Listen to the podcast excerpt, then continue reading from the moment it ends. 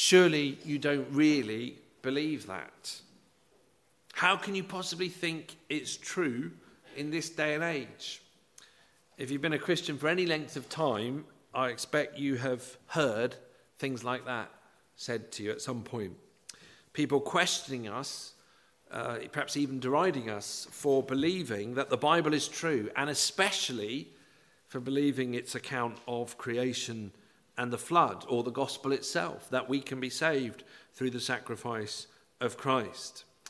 And this is why Peter says in 2 Peter chapter 3 and verse 3, scoffers will come in the last days. And of course, scoffers is not a reference to those of us who like to stand by the table at the church buffet. Uh, it's those who scoff at what we believe or who mock, as some translations have it. Mockers. They think they're undermining scripture, don't they?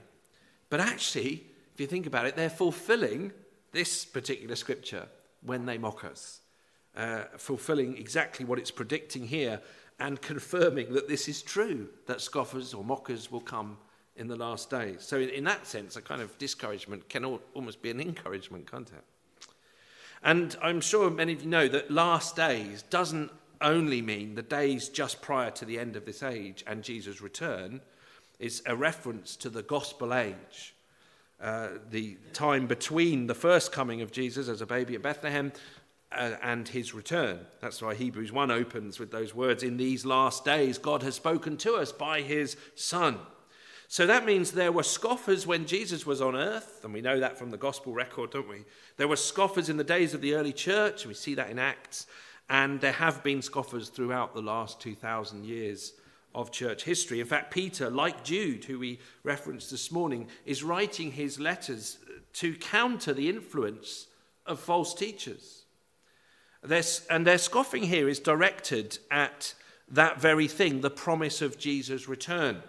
Verse 4 here of 2 Peter 3 says that they say, Where is the promise of his coming? There's a, there's a chap in our, our own village who is very polite, but he's very opposed to the Christian message, and um, he, he, uh, he, try, he's one of those who tries to still say that Jesus didn't even exist, but he'll say that. He says, Jesus isn't coming back, you know. Just like this. Where is the promise of his coming? Well, I've got five P's this evening, and this is the first one God's promise, Jesus is returning. God's promise, Jesus is returning. Uh, Old Testament prophecies include the second coming, don't they? Looking even ahead to that when Daniel speaks of one like the Son of Man coming with the clouds of heaven. And Jesus himself said, I will come again and receive you to myself. After the ascension, the angels said uh, to the disciples, This same Jesus will so come in like manner as you saw him go. Paul writes, O Lord, come. And John puts it like this Even so, Lord Jesus, come. And the fact that the Old Testament prophecies of the first coming came true and the fact that Jesus rose again from the dead as he said he would make there every reason to believe that the New Testament promises or the Old Testament promises of the second coming will also be fulfilled. But what's the motivation of these scoffers? Well, verse 3 says they're walking according to their own lusts. What a contrast with walking with God, as we considered this morning walking according to their own lusts. They want to keep on doing whatever it is they want to do. And that is incompatible with the return of Jesus. Because coming, he, he, he's coming, isn't he, again, to judge the world and to hold people to account for their sin. The scoffers say in verse 4 Since the fathers fell asleep, all things continue as they were from the beginning of creation. Now, some say that rather than Old Testament ancestors, this refers to actually people who'd recently died and had been expecting Jesus' return, uh, and they didn't see it. So he can't be coming back. That's how they reason, isn't it? Uh, uh, one way or another, they're, they're saying, there's, look, there's not going to be a reckoning. There's not going to be a judgment. Nothing's really changed since the beginning. Now, this, this I always think has an application, and it's very relevant to the, the origins debate I don't know if you've heard of uniformitarianism, which is the sort of dominant, uh, or has been the dominant view in, in the field of geology. that the present is the key to the past. In other words, if we observe things going very slowly today, processes like erosion and sedimentation, well, then they must have always been going that slowly, and that's why we can deduce the long, long ages for the, for the Earth, so they say. The same assumption underlies that radiometric uh, dating that we mentioned earlier. You know, isotope decay rates surely haven't changed, so that's why we can use them to measure time. But there is, of course, uh, in fact, in, in mainstream geology today, that that's changed. There is a view known as neo-catastrophism, even a, a non biblical variety. The idea that, no, actually, it's sudden dramatic events in history that have radically changed things in the physical world. And those processes that may be observed going slowly today have actually been speeded up in the past. Now, that may not be what Peter is actually referring to here, but in a way, that is how he reasons against the scoffers. Because what he does is he points back to two great events in history which show, and here's the second P, God's power. So, God's promise, Jesus is returning. God's power, he's intervened before. And he's intervened before at creation and at the flood. Verses 5 and 6. He says, This they willfully forget that by the word of God the heavens were of old, and the earth standing out of water and in the water, by which the world that then existed perished, being flooded by water. So it's not reasonable to assume that things will continue as they are, because God has intervened before at creation and with the flood of Noah's day. So, first of all, creation, verse 5 by the word of God, the heavens were of old. Genesis opens, doesn't it, with those majestic words In the beginning, God created the heavens and the earth. There's a creationist in the States I, we really recommend uh, called Kurt Wise. You may have come across him. Uh, and uh, in fact, he gave a series of talks at the Met Tab a, a few years ago. Um, uh, and one of them was on this very subject that that phrase in the beginning god created the heavens and the earth well you think of it as a if you think of it for a moment as a scientific hypothesis uh, it explains every phenomena in the universe better than any man made theory. In the beginning, God created the heavens and the earth, explains why there is a universe as opposed to there not being one. No other explanation for that. It explains the man centeredness of the universe, it explains the beauty and the origin and the complexity of life and of living things. It, it, it explains our self awareness and our consciousness and our will. All of these are consistent with God creating. No other explanation comes anywhere close. Now, the earth did have a watery birth, one way or another. Genesis 1, verse 2 says, The earth was without form and void, and darkness was on the face of the deep, and the Spirit of God was hovering over the face of the waters. That's what Peter's referring to here. The second day of creation, the waters were divided to separate them, forming space. And then the waters on earth were gathered to one place to let dry land appear, perhaps one great continent and one great ocean. And creation was by God's word. That's how it came about. What made the difference between the darkness and the chaotic void and then the order and the pattern that followed? God's word made a difference. God said, Let there be light. God said, Let there be a firmament in the midst of the waters. God said, Let the dry land appear.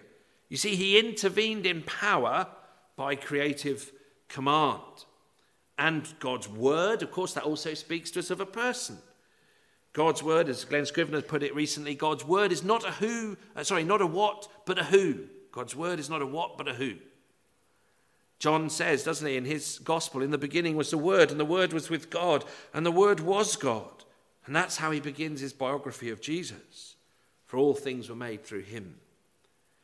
So we can be sure that Jesus is coming again, God's final intervention in this sinful world, because he is the very creator who intervened to bring light from darkness and land from water when God spoke at creation.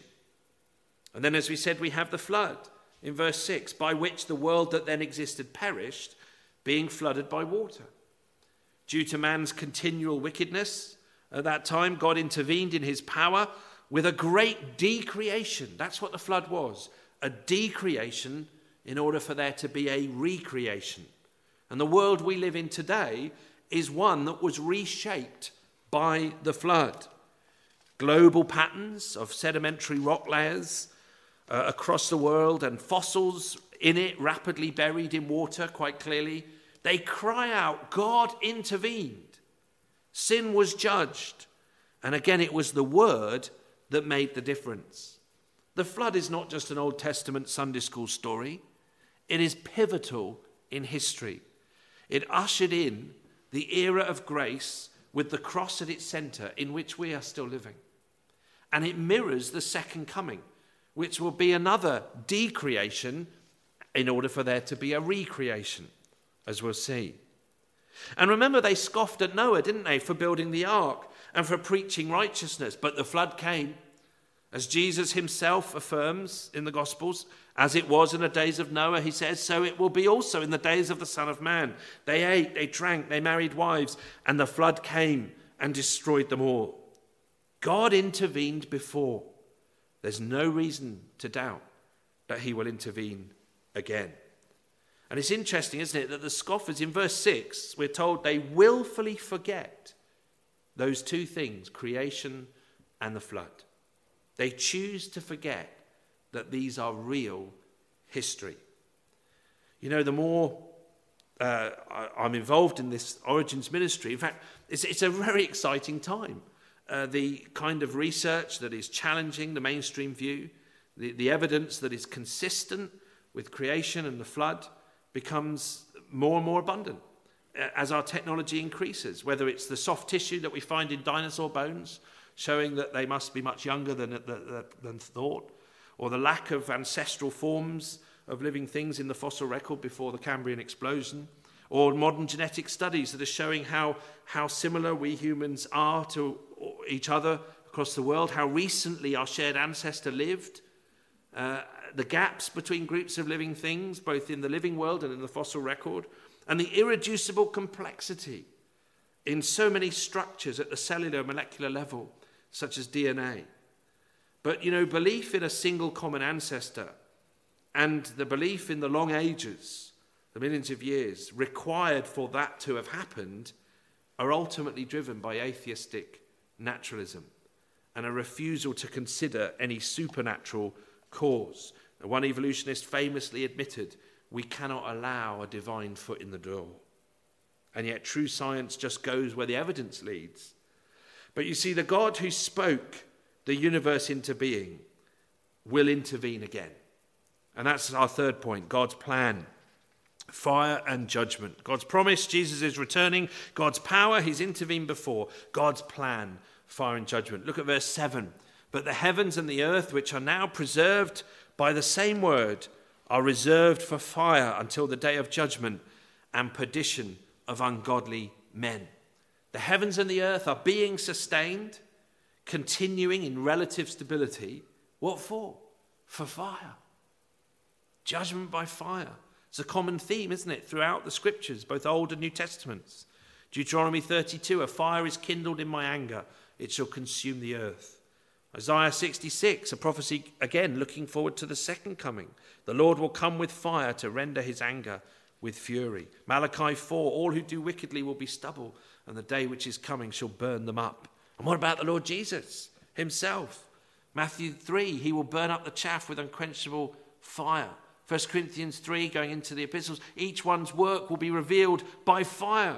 2 Thessalonians 1, when the Lord Jesus is revealed from heaven in flaming fire taking vengeance on those who do not know God and do not obey the gospel.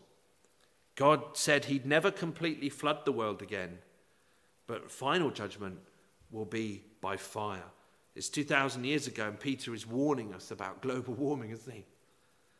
We shouldn't be surprised if we are warming up because we're heading to an ultimate heat event. The likelihood is we've been warming since the ice age that followed the flood, although there's been cycles of cooling too, but that's another story that we won't go into now. But look at verse 12 the heavens will be dissolved, being on fire, and the elements will melt with fervent heat. Everything we have is going to melt. We best not get too attached to it. Jesus is coming in great glory and power and as judge in judgment. That is God's plan. And we don't escape it if we die before then, because Hebrews reminds us it's appointed for us once to die, and after that, the judgment. We will stand before him either way, because being made in his image, we're accountable to him, and sin is a serious affront to his holiness. And this word for this, this word destruction, it's ruined, wasted the destiny of the unrepentant, still without Christ. And then we have a word about God's perspective. Uh, fourthly, his view of time is not the same as ours. Look at verse 8. Now, these words, of course, are based on the words we read in Psalm 90, verse 4. But, beloved, do not forget this one thing that with the Lord, one day is as a thousand years, and a thousand years as one day. The, the scoffers, the mockers are saying, Jesus hasn't come, therefore he isn't going to come. That's their argument, isn't it? And Peter reminds us that God's perspective on time is different to ours. Now, you, you may have heard this verse being used to suggest that the days of creation might have been long periods of time. Uh, well, of course, even if they had been, that's, there's, there's still 6,000 years. If, if a day is 1,000 years, then that's still not enough for evolution from a common ancestor to have occurred. And of course, it's the order of events that's completely different in the evolutionary story and the biblical uh, story. Uh, Yom, the Hebrew word, always refers to a 24 hour day when it's associated with numbers, like the first day, the second day, and the third day. And we, we could say a lot about that. But more important than the day length, uh, and uh, it's, it is important, I do believe there are 24 hour days, but more important, as I mentioned this morning, is the order of events. Because any view of God using evolution has to put death and suffering before the fall, and that presents a huge problem for the gospel. But no, here what Peter is saying essentially is this look, God is outside of time. We're creatures of time. Uh, but imagine, a, imagine, if you like, a procession through a city. If you're standing in the street, if you're looking down from an office window, however long, you only see one section of it at a time. That's like our perspective on the ages. But if you were high enough, if you were in a helicopter or using a, looking through a drone camera, you might see the whole procession at once. And that's a bit like God's perspective on the ages, isn't it? He created time itself. So he must be independent of it, or in other words, eternal. And that's why in Psalm 90, verse 2, we read, From everlasting to everlasting, you are God. He sees all the ages at once, and he's already determined when each event will take place. And if we think 2,000 years has been a long time to wait for the return of Christ, well, Peter's saying, well, that's like two days for God. Another 2,000 might pass for all we know, yet it still wouldn't undermine God's promise or his power or his plan. God promised Abraham that through his seed, all nations of the world will be blessed. But it was 2,000 years till that was fulfilled at the coming of Christ. God promised the serpent that he'd put enmity between his seed and the woman's seed. Well, it was at least 4,000 years till that was fulfilled. He kept his promises of Jesus' first coming. There's no reason to doubt he'll keep them regarding his return.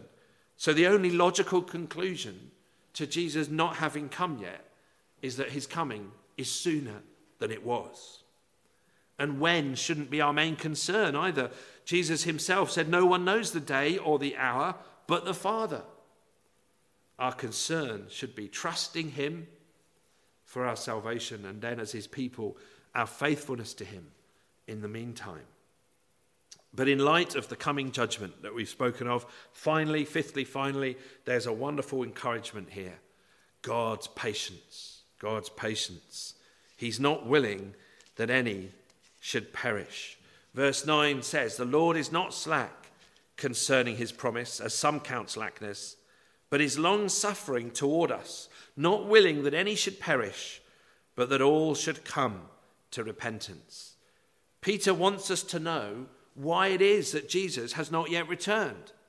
And some are saying, well, it's slackness, or, or in other words, laziness. Imagine saying that of God Himself. Someone said to me in, uh, on the street one time doing some evangelism, you know, God's given up on the idea. You know, I believe He exists, he said, but God's given up on us. He's no longer active in His creation, He's no longer interested. No, this is God's patience. When Jesus comes, as we said, it's to judge sin, it's to punish sin, and to usher in the new heavens and the new earth in which righteousness dwells, as verse 13 says here. There's no place there for sinners, there's no place there for sin. It'll be too late to repent, but God is loving and merciful as well as just. There must be the day of judgment for the ungodly, but the delay gives every opportunity for sinful people to repent to turn around completely, to change direction, from thinking you can manage without him, from going your way to going his way. And his way is Jesus himself. Every generation that has lived during the last 2,000 years where the gospel has gone has had the opportunity.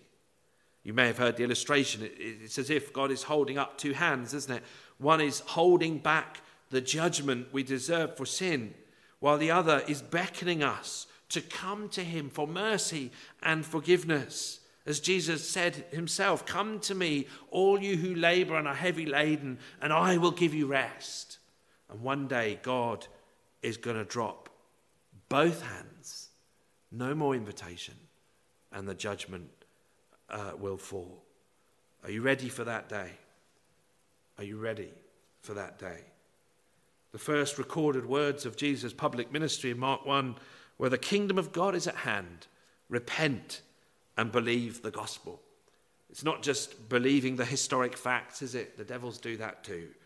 No, it's putting your trust in Him completely and what He has done for sinners like you and me. It's to give up any thought that you can contribute anything to your salvation. And it's to enter the riches of His grace, which alone provides the way of escape from the coming fire. How merciful the Father sending Jesus to pay for sin and then delaying his return to give time to be ready. He doesn't want anyone to perish, but to repent. Does that mean everyone will be saved? Well, the any, the everyone, is all the Father has given him, isn't it, in the context of all Scripture? All of them will come to repentance. He's writing here to believers, of course. Uh, uh, other, other scriptures confirm, don't they? Uh, as Jesus says, it, it isn't the will of your Father in heaven that any of these little ones should perish. Or John 6, this is the will of the Father who sent me, that all he has given me, of all he has given me, I should lose nothing. For the elect's sake, judgment is delayed. And when the last one comes into the kingdom, the day will come. And you might say, well, how do I know if I'm one of them? It's very simple repent and believe, acknowledge you need God's mercy Take him at his word. Trust Jesus Christ, and then you'll know. So, God's promise Jesus is coming. God's power, he's intervened before. God's plan, uh, coming uh, fire, the fire of judgment. God's perspective, his view of time, not the same as ours. And God's patience, he's not willing that any should uh, perish. And uh, Peter's intention here, of course, in writing to the believers, was to remind them of these things, uh, or, or, in writing to remind them of these things. Verse 1 of this chapter, his, his intention was to stir up our pure minds. And his letters call us, as verse 11 says, to holy conduct and godliness in the light of the truths that are presented here. So, friends, in the face of scoffers, be encouraged. God is in control. Nothing can thwart his plans. Jesus is coming. And if we've looked to him alone for salvation, we have nothing to fear. Continue looking to him for the strength to be faithful till the day breaks and the shadows flee away. May God help us and bless his word to us again for Jesus' own sake. Amen and amen.